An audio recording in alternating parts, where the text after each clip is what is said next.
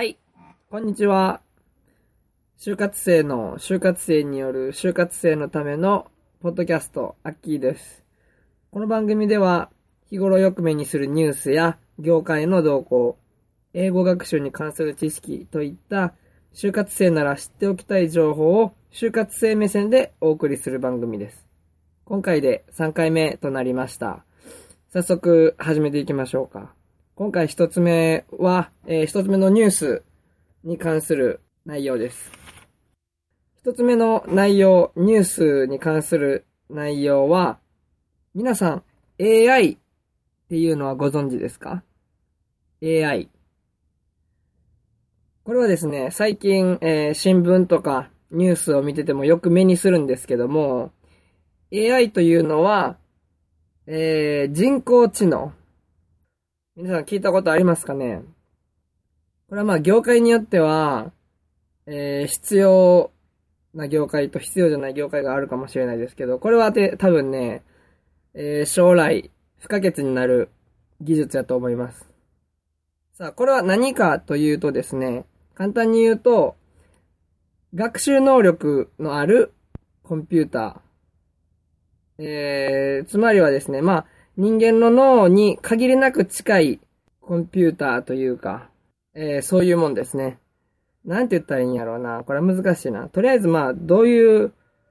現場で活躍していくのかっていうのを簡単に説明していくと、例えば、えー工場での作業効率を良くするために、人の知能を使うよりも、人の知能を使うよりも AI 技術、この人工知能というものに、えー頼った方が効率よく、えー仕事、効率よく作業が進むというものなんですね。まあこれは、えー工場に限った例なんですけども、例えばいろんな企業がこの AI 技術を開発途中で開発しております。最近で言うと、富士通さんが、この AI 技術を、えー、この技術を開発というか、商品化する予定で進めております。で、この AI というのは、まあ、どういったことを学習するのかというと、例えば、ただ文字とか画像とかをインプットするだけじゃなくて、人の声であったりとか、人の感情まで、えー読み取って、それを学習するというものなんですね。なので、この、えー、富士通さんが研究、あ開発してる内容というのは主に ATM で、ATM で使われるあ AI 技術の開発をしております。これな、なんつったらいいんやろうな。あ、例えばですね、ATM で振り込め詐欺であったりとか、オレオレ詐欺であったりとか、前ありましたね。まあ今もあると思うんですけども、そういうものを、これは、えー、これは振り込め詐欺じゃないか、とかいうのを判断して、お客様に注意を促したり、そういった気持ちとか、普段とは違う入力の仕方というのを読み取って、えーその行動を疑うっていうのも AI 技術によって、えー可能にすることができます。なので、そういうのを防ぐっていう面でも AI 技術は活躍するんですね。だから、富士通さんは、まあ、ATM に限った場面ではないでしょうけども、例えばこういう場面でも活躍するために開発、研究しております。で、昨日か、今日かの新聞ですと、NEC も AI 技術を商品化するという記事がありました。これはいつから、いつから、え取引するかわからないんですけども、これはまた面白くてですね、コールセンター向け、コールセンター向けの AI というものを NEC さんが、えー開発するというか製品化するようです。これは、先ほど言った声に反応して、例えばクレームの電話であったりとか、お客様のその怒りの声を読み取って、判別して、データとして仕分ける。普段でしたら、今まででしたら、コールセンターの人が電話して、それを文章化して、その文章を受け取った人が、これはどういうクレームの内容やったかっていうのを仕分けるんですけども、声の判別も、その電話の内容もすべて AI に声を読み取ってもらうことによって判断すると。これもすごいですよね。クレームの電話がコンピューターによって分析されて、それをどのように改善すべきかっていうのを活かすために使われていきます。で、これは、えー、日本だけではなく、もちろん海外でも注目されているというか、もうかなり大企業もこちらの AI の技術に投資し始めてます。例えば、Google、代表的な、えー、会社で言うと Google は自動運転ですか。自動運転、その、ハンドルを使わなくてもいい、その、車が全部車に全部任せても大丈夫っていう風な感じで、そういう自動運転という研究のために AI に投資しています。で、Apple も投資してますね。多分これは Siri。Siri の向上というですか ?Siri にもっと喋ってもらうために、Siri にもっと、えー、Siri をもっと人に近づけるために AI 技術を入れていくんでしょうね。で、Facebook。Facebook もこれ AI、だいぶ投資進んでおります。多分これは写真とかビデオとかを AI の技術によって仕分けて、それをまたサービスの向上につなげていくんじゃないでしょうか。まあいろいろ考えてますね、世界の企業も。ということで、これ AI の技術というのは最近よく目にしますし、えっ、ー、とね、人工知能、もうとりあえず AI イコール人工知能ということだけ覚えておいてもらって、どういう企業で、どういう風に取り入れられていくか。で、AI っていうのはどういう場面で活躍するかっていうのを最低限知っていただけたらなと思います。で、またこれをきっかけにね、AI についてたくさんの記事、情報ありますので、これをきっかけにまたどんどん知識を深めていっていただけたらなと思います。僕自体そんなに知識深くないですけども、最近よく新聞とかね、目にするんでね、これはちょっと、この先5年、10年、不可欠な知識なんじゃないかなと思って、こちらのラジ、ポッドキャストで、えー、お話しさせていただくことにしました。ということで、最近よく目にするニュース、内容は AI の技術でした。で、それに関連してですね、まあ自動運転っていうのがまあ AI 技術と伴ってくるんですけども、自動運転ほんまにすごいですよね。今はあの、何ですか、ハイブリッド車、そのエコカーで、ハイブリッドやったりとか、あと、電気自動車か。電気自動車がどんどん普及していってるんですけども、これに次いで、次はもう自動運転。別に自分がハンドル動かさなくてももう、車が勝手に目的地に案内してくれるっていう、もうすごい技術ですよね。ということで、自動運転に関しまして、こっからは業界動向、業界に関する内容をやっていきましょう。なので、自動運転ということで、今回は自動車産業についてお話ししていきます。前回のあの、金融業も僕そんなに大した知識ではなかったんですけど、今回の自動車産業もそんなに大した知識ではないので、まあ最低限ね、ここだけは知っとくべきだろ、知っておくべきやろっていうところを、あの、お話ししていきましょう。それではじゃあ、自動車産業、行きましょうか。自動車産業って言ってもね、すごい広い、一重に言ってもすごい広いので、あの、大きいとこ、大きいくくりから行きましょうか。まずは、自動車、自動車産業大手8社からとりあえず言っていきましょうか。まあ、皆さん別にこれは別にどうでもよ、あの、そんなに大した知識じゃないですけど、とりあえず8社大きい順に、8社、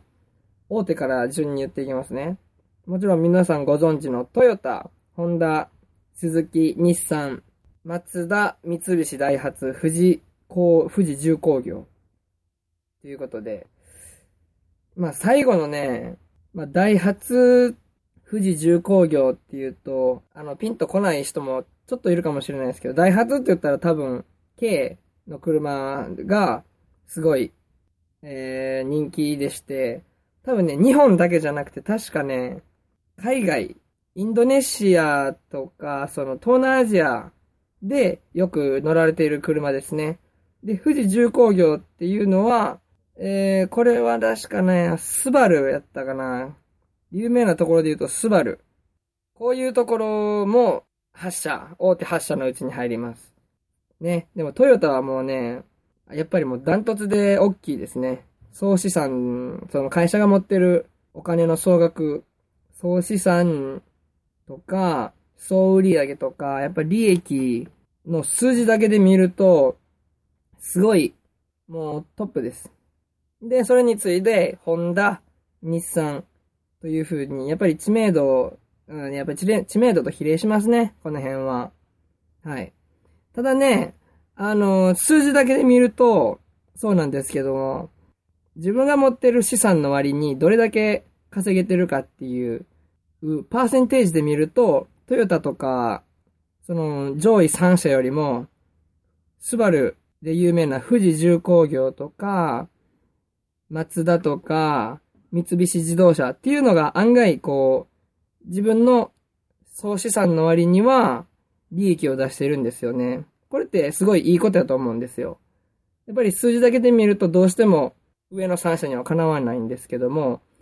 これからの成長率とか、その利益率とかを考えると、このパーセンテージで見るっていうのは、パーセンテージで見るとすごい効率がいい稼ぎ、効率のいい稼ぎ方をしてるんですよね。だから別に上の3社に追いつかなくても効率のいい稼ぎ方をしているので、この将来、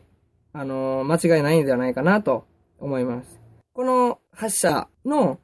えー、下請けというんですかね。まあ言うたら車、メーカーですよね。メーカーもたくさんありまして、まあメーカーっていうのは言うたら、その、部品製造、自動車部品の類に入ります。だから自動車部品っつったら、エンジン、エンジンとか、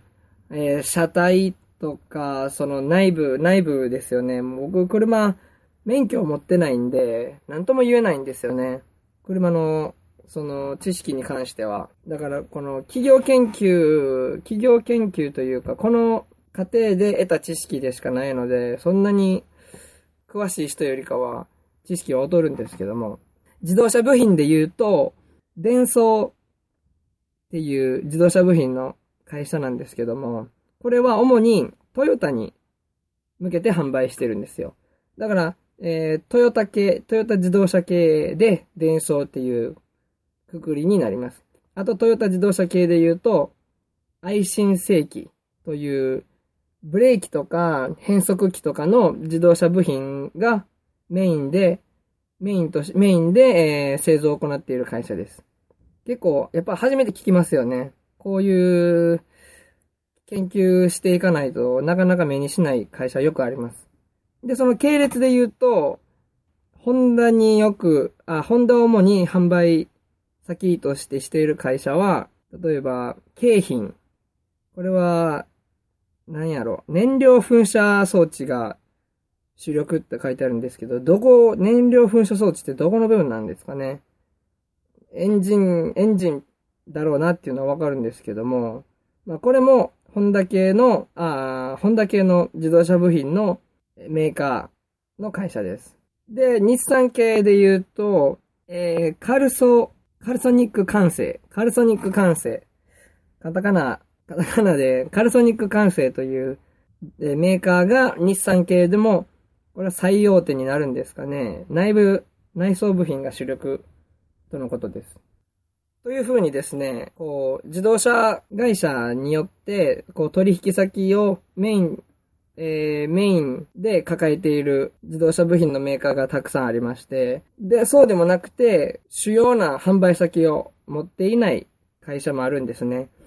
それは独立系っていう風に、この業界地図では分類されているんですけども、名前、名前だけ言っていきますと、例えば、日発日本製鋼っていう風に、まんべんなく取引してる自動車部品、自動車部品メーカーですね。で、この独立系の中に、それ以外にも一つ気になる名前がありまして、高田って皆さんご存知ですよね。最近多分これもよく目にするニュースだと思うんですけど、えー、エアバッグの問題で、アメリカ、主にアメリカですね。アメリカでエアバッグの事故があって、大規模なリコールが問題になりました。で、高田もですね、これ、かわいそうなことに、えー、このリコールによってですね、大規模な損失を出してしまったわけですよね。まあね、この事故、この事故というか、このニュースによって高田さんの信頼もちょっと落ちてしまったやろうし、まあ逆に言えばこのエアバッグ、本来、えー、この高田さんと取引してたエアバッグの取引会社、取引の取引先っていうのは、すべて多分取引解消になってしまうんでしょうね。気の毒ですよね。で、同じ、その類で言うと、えー、東洋ゴム。これも言うたら自動車部品ですよね。これタイヤメーカーなんですけども、東洋ゴム工業、名神ゴムの不正によって、えー、損失が発生してしまいました。この東洋ゴムも40億円、約40億円の赤字が出てしまったと。タイヤメーカー日本にはたくさんありますけども、かなりこれで、えー出遅れてしまったっていう感じですかね。で、タイヤメーカーの最大手で言いますと、ブリヂストン。ブリヂストンがタイヤメーカー、えー日本だけじゃなくてこれ世界でトップなんじゃないですかね、ブリヂストン。すごいですよね。で、これブリヂストンの名前って皆さん、あの、聞き、よく聞き慣れてると思うんですけど、このブリヂストンの名前の由来って皆さんご存知ですか？これね、ブリヂストン、えー、本来は、ゴム、あ、草履やったかな？草履の会社やったんですよ。で、草履の会社、その、設立者の名前が、岩橋。岩橋なん、あ、忘れちゃった。岩橋なんちゃらさんっていう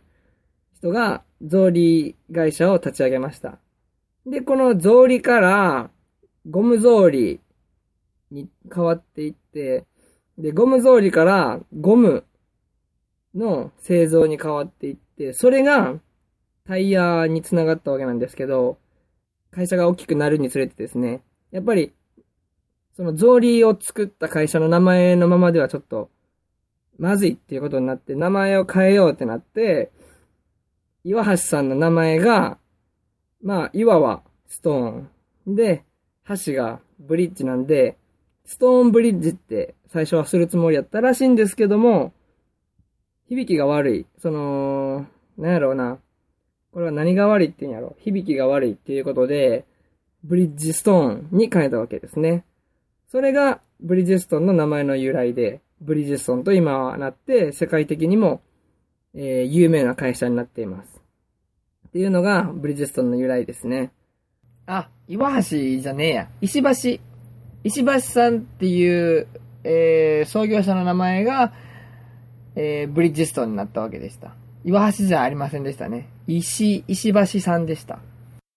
こういうの調べてみるとね、結構面白かったんですよ。はい。皆さんまた興味あったら調べてみてください。ということで、まあ、深い知識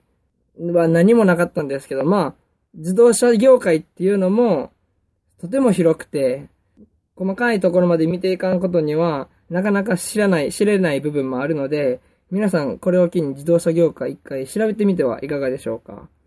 自動車部品のメーカーも、もう、ほんまに大きいところからすごい小さくても頑張っている企業まであるので、一回ね、皆さん調べてみて、自分の興味あるところあれば、えー、見てみてはいかがでしょうか。ということで、本日は自動車産業、自動車産業の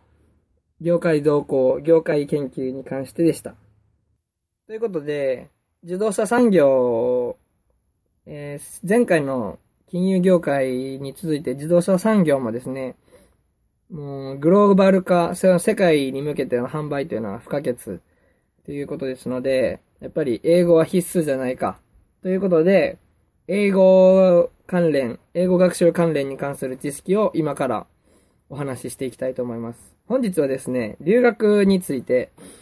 まあ、私の一意見、留学経験者、私、そうなんですけども、まあ、今、3回生の人は留学はどうやろう考えてる人おらおられますかねまあ、あの、学校がな休みの間とか、その、休みの合間を縫っていく方ももしかしたらおられるかもしれないですし、もしかしたら、まだ1、2回生の人が考えてるかもしれないので、ちょっと留学についての簡単な、えー、経験から話す知識をちょっとお話ししていきましょう。まずはね、その費用に関してなんですけども、やっぱり行く、そのが、その留学する期間によってかなり変わってきます。僕の場合はね、えー、最初は3ヶ月行って、3ヶ月で50万、安くて50万ですね。その学費を除いて50万なので、学費を入れるともっとかかってしまうかもしれないです。で、その後9ヶ月間、まあ、あの学校のプログラム、それはあの学校の、向こうの学校のプログラムで行ったんですけども、3ヶ月で1学期。で、その、3学期分、3ヶ月かける3滞在してて、だいたい300万ぐらいかかりましたね。で300万っていうのも、僕はあの、ホームステイ先が、ちょっと知り合いや、知り合いのところ泊めてもらってたので、月に、月200ドルやったんですよ。まあ、200ドルって言ったら大体今で言うと240万円ぐらい。あれ ?2 万4千円か。2万4千円ぐらい。なので、もう、激安です。もう激安なので、基本的には月10万100あ1000ドルぐらいかかります。なので300万、3か、え9ヶ月で300万円って言うと、だいぶ抑えられた方やと自分では思ってるんですよ。なので、それぐらいの期間で行く人は、かなり予算準備していった方がいいかもしれないですね。で、もう一つよく、その、後輩とかに聞かれたことあるのが、学校選びなんですけど、これはね、学校によって英語学習の環境っていうのはすっごい変わってきます。というのも、その、やっぱりどうしても費用を重視してしまうとね、その、学費が安いところにどうしても目がいってしまうと思うんですよ。で、その、やっぱりどうしても学費が安い学校っていうのはクオリティに比例すると思うんですよね。僕の行った学校っていうのは、まあカリフォルニアの、カリフォルニア大学のエクステンションっていう、まあ大学付属の語学学校やったので、その学習環境に関してはもうとても整ってました。先生たちも、その元カリフォルニア大学の先生が、あの、その語学学校の英語学習の先生として来てたので、先生の教え方にもとても満足しました。私は。まあ、その代わり学費はやっぱり結構安くはなかったです。それなりにはかかりました。ただ、それだけ払った分、あのー、環境も良かったし、自分の英語能力もすごい身についたと思うので、そこは、えー、満足できたかなと。費用の割に、費用対効果で見ると、文句なしかなと言えます。なので学校選びはですね、費用を重視するのも大事なんですけども、あまりケチらない方がいいかもしれないですね。どうせ行くなら、まあ、そんなすごくいい、すごく学費の高い学校に行けっていうことではないんですけど、やっぱりどうしてもね、安いところ、もうもちろんいいとこありますよ。いいですけど、ちょっといろいろインターネットでの評判も見てみて、留学斡旋の会社に、そこの学校の評価とかも聞いてみるっていうのも一つの手やと思います。なので学校選びは、その費用と効果をちゃんと考えて、選んだ方がいいかなと思いました。まあ、費用と学校選び以外で言うと、その現地での、えー、過ごし方ですよね。まあ、食文化は日本とすごい変わるので、えー、最初は戸惑うことがあるかもしれないです。ただ、やっぱりそれに順応していく能力っていうのも、これから先必要になると思うので、それは、えー、慣れるべきかなと思います。やっぱりね、イメージ通り、やっぱり量多いですし、食事も偏っているので、ちょっと体重とか健康面では多少はやっぱり影響出ますけども、そこはね、あのー、しゃあないです。最初の、その、一生のうちの一年ぐらい、そういう経験、時期もあってもいいんじゃないですかね。はい。マクド漬けになる一日であったりとか、その、コーラしか飲まれへん一日であるとか、そういう日もたまに出てきます。もちろん、節約しようと思ったら余計そういうことがあるので、まあそういう日もあっていいんじゃないかなっていう軽い気持ちで、もっとこうカジュアルな気持ちで過ごす方が逆にプレッシャーにならずにストレスにもならないんじゃないかなと思います。で、やっぱり、友達はたくさん作りましょう。特に日本人だけじゃなくて、えー、外国の人、外国人、留学が、留学の学校にはそれぞれの国からたくさんの人が集まってくるので、異文化を学ぶいいきっかけとして、たくさん友達作って、いっぱい喋ってください。もうとりあえず、いっぱい異文化の、異文化の人と、えー、多言語の人といっぱい喋るっていうのがやっぱり一番の語学向上のコツですから、そこはもう頑張りましょう。なるべく日本人とえー、接する機会、少なく外国人と多く接する機会を持ってはいかがでしょうか。ということで、留学に関して3つ僕が伝えたかったことです。費用の面と、学校選びの重要さ、で、あとは現地での過ごし方。これは留学考えてる人はもちろん、他のことも聞きたいことあるでしょうけど、まあ、それ、語り始めると、もうきりないので、今は主に僕が述べたい3つに関してでした。ということで、英語学習関連、今回は留学についてでした。はい、今日はこれぐらいで終わっときましょう。こういう内容が、こういう内容聞きたいんだよとか、いうのがあれば、リクエストしていただければ、あのー、お、お送りしていくんで、また教えてください。特に英語関連、質問聞いてる方、そんなに今多くないでしょうけど、聞いてる方であれば、あの、全然お送りし、あ質問してください。よろしくお願いします。ということで本日は AI 技術に関してと自動車産業に関してで留学についてをお送りしました。はい。それでは、就活生の、就活生による就活生のためのポッドキャスト、アッキーがお送りしました。さようなら。